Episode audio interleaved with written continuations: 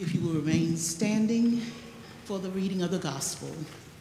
Our gospel lesson comes from the book of Luke, chapter 1, verses 46 through 55.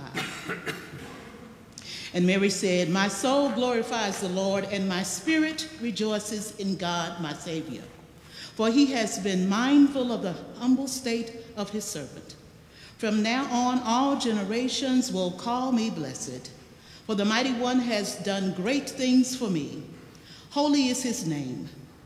His mercy extends to those who fear him from generation to generation. He has performed mighty deeds with his arm. He has scattered those who are proud in their innermost thoughts.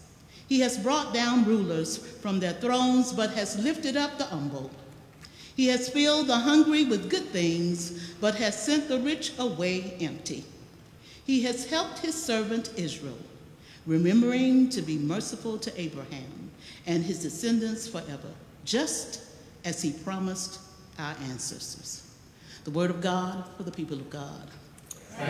God. You may be seated.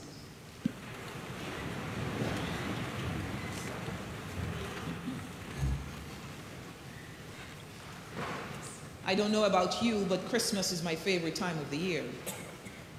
There is something about the season that warms my heart and makes me come alive. I know there are some persons who will say that they used to love Christmas when they were children, but as they got older, it's not the same anymore and they don't have the same warm feelings. Not I. Christmas, I come alive. I am excited. I am filled with joy at this time of the year. But I also realize that I have to evaluate what makes me come alive, what makes me filled with joy every Christmas. I have to evaluate what is setting my mood on that trajectory to see Christmas as a time that we do celebrate. And the reason I have to do that is because I must be careful in where I perceive that my joy comes from. I must be mindful as how I, of how I celebrate based on what I have and what I do not have. You see, there's a side that has been attached to the Christmas season that can lead us astray. And knowing myself, I have to be careful. I don't know about you, but I have to be extremely careful. Some people may call it the commercialization of Christmas. Others may even call it the capitalization of Christmas, where those who have the means try to make the most profit they can from the goods that they sell. You know how it goes, right? Once the nights start coming quicker and the days are shorter, we see the ads. We see the commercials for Black Friday. And we see the ads for the end of year sale. And we see the ads for the things that you must have. And once these start going, they keep on going throughout the entire year, for the rest of the year, and even into the new year.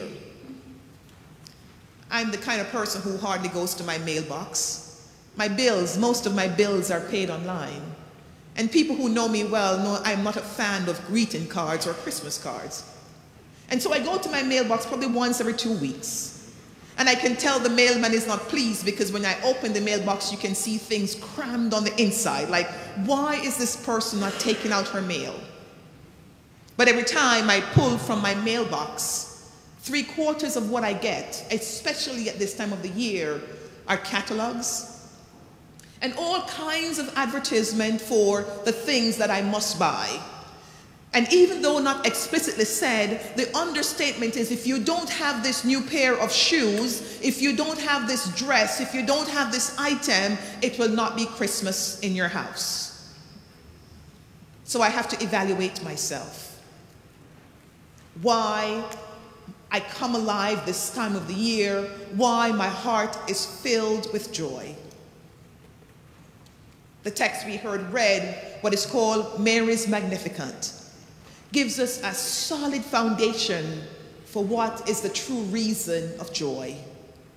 You see, Mary had an experience of the angel telling her about the birth of Jesus Christ, that she will bear the Christ child.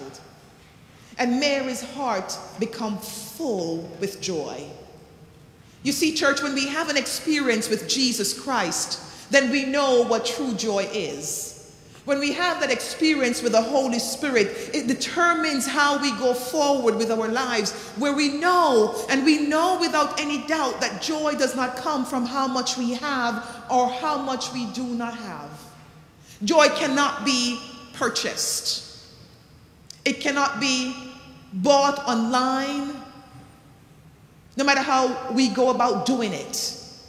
Joy is something that comes from within that we get when we experience the presence of God.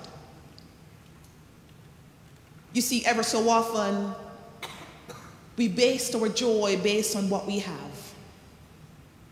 And we base joy even on circumstances and situations. I've been told by so many people over the years that this is not a, this is not a good Christmas for me. And I can understand when a loved one has passed or when you have become ill. But, but more times than not it's because something external has happened and they say, This is not really a good Christmas for me.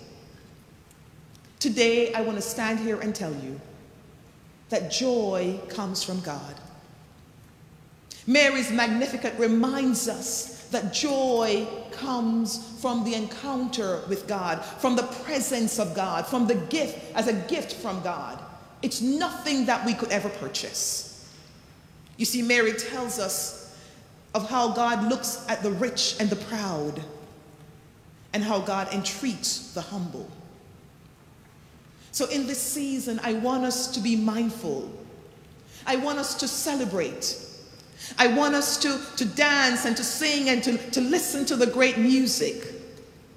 But I want us to allow it to be based on what we know is true that Jesus Christ, the Son of God, came into the world that you and I can experience joy. You and I can know the true joy that comes, that is not dependent on anything that we could ever purchase. It's not dependent on anything that we physically could ever have.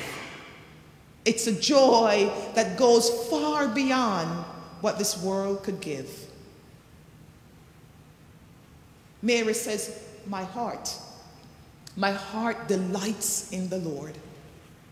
Today I pray that our hearts, our hearts will delight in God because only in God will we experience true joy. Amen.